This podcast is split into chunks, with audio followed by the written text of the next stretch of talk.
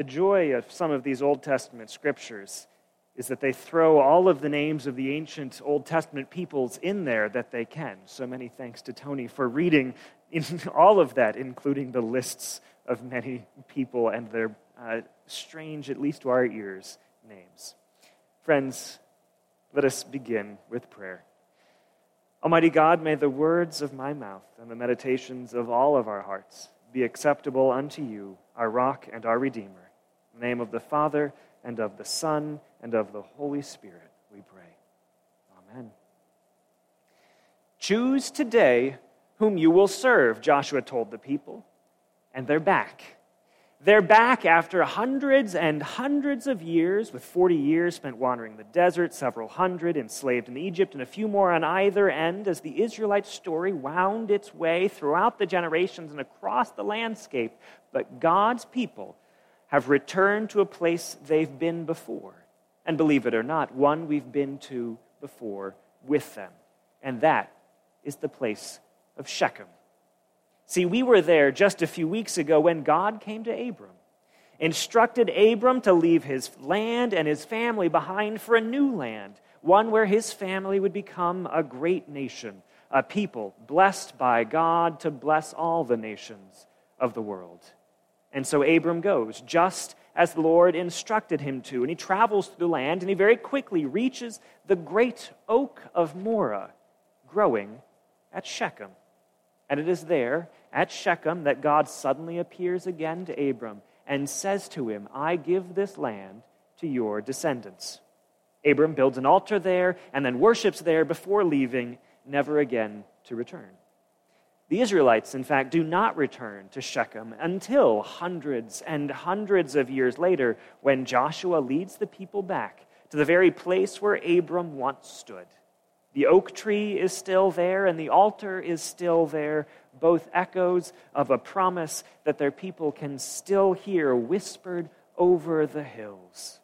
This is their land. They have come to claim their birthright. But on the cusp of this great moment, as the people stand on the precipice of the promised land, now ready to receive them, as they stand ready to scatter across the landscape and take ownership of it, Joshua holds them steady. And he calls together the leadership, the elders of every tribe, to put this question before them Choose today whom you will serve, he will tell them. But he doesn't tell them that just yet. First, he tells them a story. He tells them their story. But it is maybe not told as the people would choose to tell it for themselves, because it is not a story of conquest culminating with the spoils of victory, nor is it a tale of great and mighty ancestors passing on perfect legacies for the generations to come. It is a story with victories, and there are ancestors too, but Joshua tells the story far more realistically than the people may have been comfortable with. Long ago, Joshua tells them, your people lived on the other side of the Euphrates, and they served other gods. And then Joshua goes on to remember Abraham Abraham, once called Abram, who was born and lived on that far side of the Euphrates River. Abraham, who once stood here by this tree and built this altar. Abraham, who was chosen by God to be the father of the nation through which God would bless the world. Abraham, who would forever be known as the great prophet and patriarch of the faith that Abraham. But for all of Abraham's accolades, Joshua wants to make sure that the people and that we don't forget where he came from just because we remember where he ended up. Father Abraham grew up on the far side of the Euphrates and he worshiped other gods. The story continues, and we might like to think that the other gods were left there on the other side of the river. And as Abraham's story turned then to Isaac and then to Jacob and on down through the generations, it was clear that the God of the Israelites was with them. I brought your ancestors out of Egypt, God says. I rescued you from Balaam's power. I gave you victory over Jericho. I drove out the Amorite kings before you. It's a concise retelling of that militaristic narrative that runs throughout the book of Joshua, a string of battles that the Israelites participated in, all ending by completely erasing the opposing cities. This can be a challenging history for us to reckon with, though interestingly, it may lean towards hyperbole. Just a chapter later, as the book of Joshua ends and the book of Judges begins, these apparently conquered cities all reappear with no evidence that they were ever completely eradicated in the first place. And so, telling the story this way would have spoken in a language the people would have understood, a language familiar at the time, intended to reveal a larger, part, a larger point, while being a bit hyperbolic. So, while it was historical hyperbole, it is theologically true, and it points to this one single major claim. It was God, and God alone, who gave complete and thorough victory to the Israelites. And after God's faithfulness, the Israelites, throughout their entire history, is abundantly clear. Joshua then doesn't hold back. And so he says, So now, put aside the gods that your ancestors served beyond the Euphrates and in Egypt, and serve the Lord. For while the God of Abraham and Isaac and Jacob had been faithful to the people across their whole history, those same people had nevertheless carried their former gods with them, in body or in spirit, to this point, on the cusp of the promised land. It is a strange time to question the people's commitment and to assume that they are in danger of worshiping other gods. The Israelites have been carried by a faithful God to this point. They are just moments away from fully inhabiting the land that God promised to bless them with. Why would they turn away from God now? But Joshua knew that the smoothest paths can be the most treacherous terrain. It was when the Israelites were about to have more than they had ever had before that they were most at risk of rewriting their own history, altering the past to support the present. It might always be that when we have everything we could ever imagine having, that we are most in danger of rewriting our stories to justify having what we have. It's all too easy to believe that if we have something great, we must be something great, and we must come from something great. And then God gets written out of the story altogether. God is found in the honest history.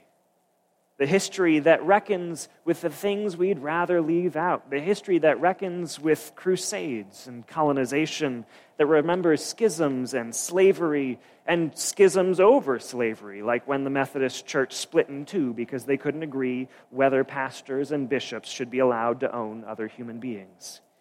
That history, that honest history, that remembers the fallibility of our heroes, the faults of our founding fathers, the failures found in even the greatest theologians and pastors and leaders of the faith the history that looks at everything we have and realizes that no matter how hard we worked along the way, we are the privileged and lucky recipients of land we did not work and cities we did not build.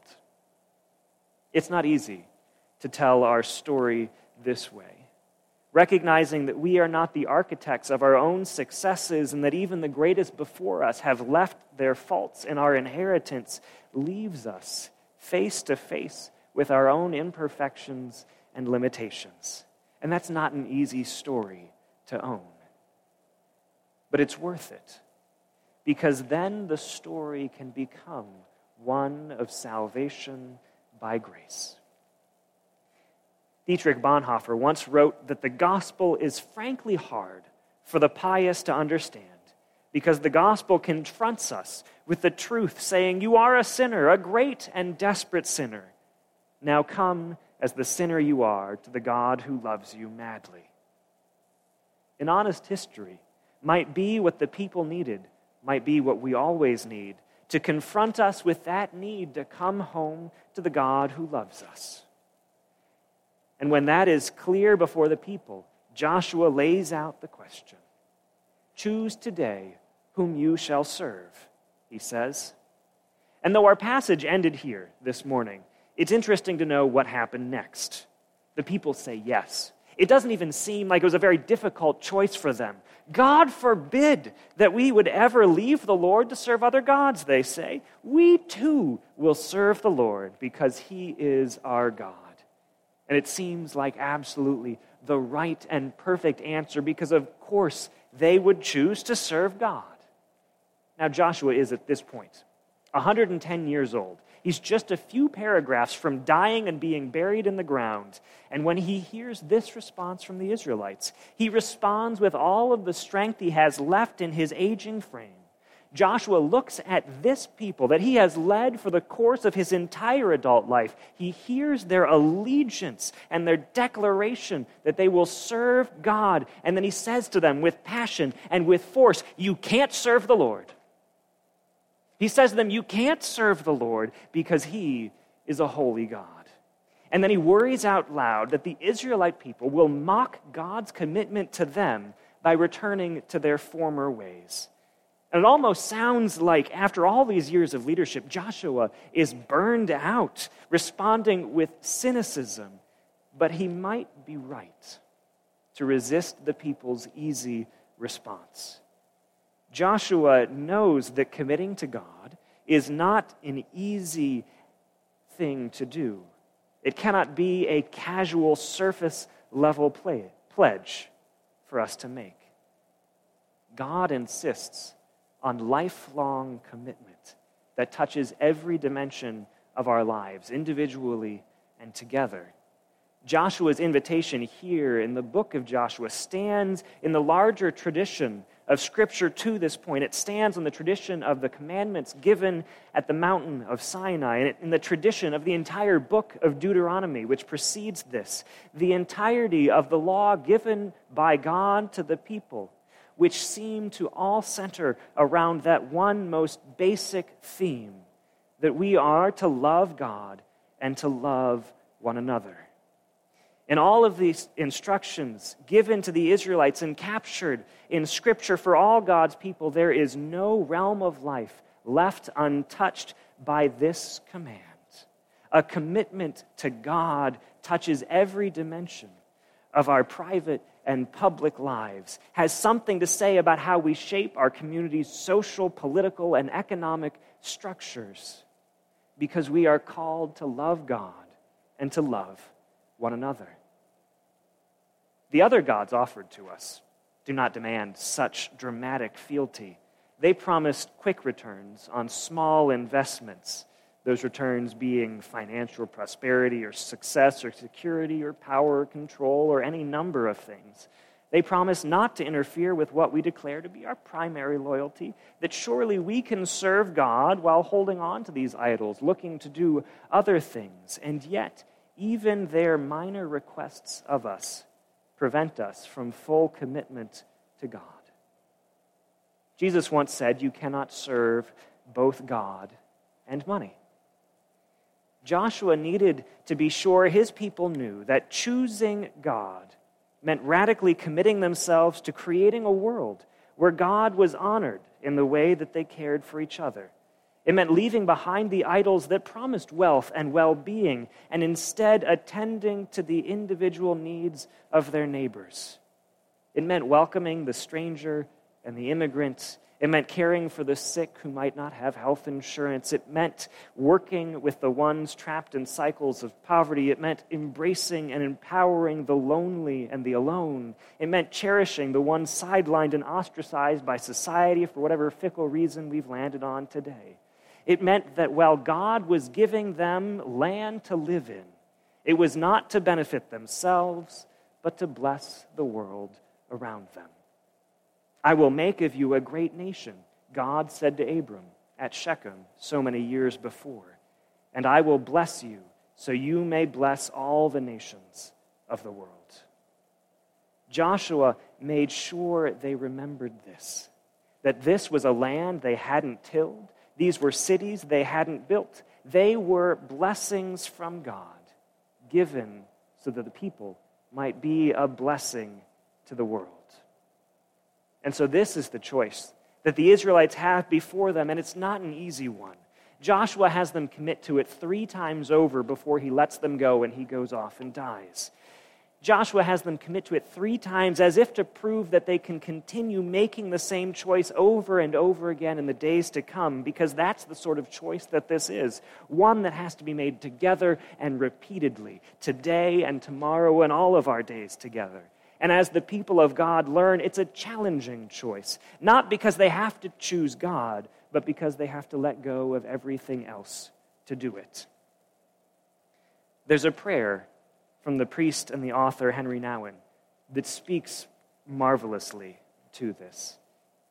He writes the prayer, and it goes like this Dear God, I am so afraid to open my clenched fists. Who will I be when I have nothing left to hold on to? Who will I be when I stand before you with empty hands? Please help me to gradually open my hands and to discover that I am not what I own, but what you want to give me. And what you want to give me is love unconditional, everlasting love. Amen. May this be the prayer that we hold in our hearts this day and every day. May we be a people of unclenched hands, freed to be filled with love an unconditional and everlasting love that fills us and overflows out of us in our love of neighbor. Amen. Friends, I invite you to stand as you are able so we might sing together in worship uh, our next hymn, which is In Christ There Is No East or West, number 548 in the hymnal.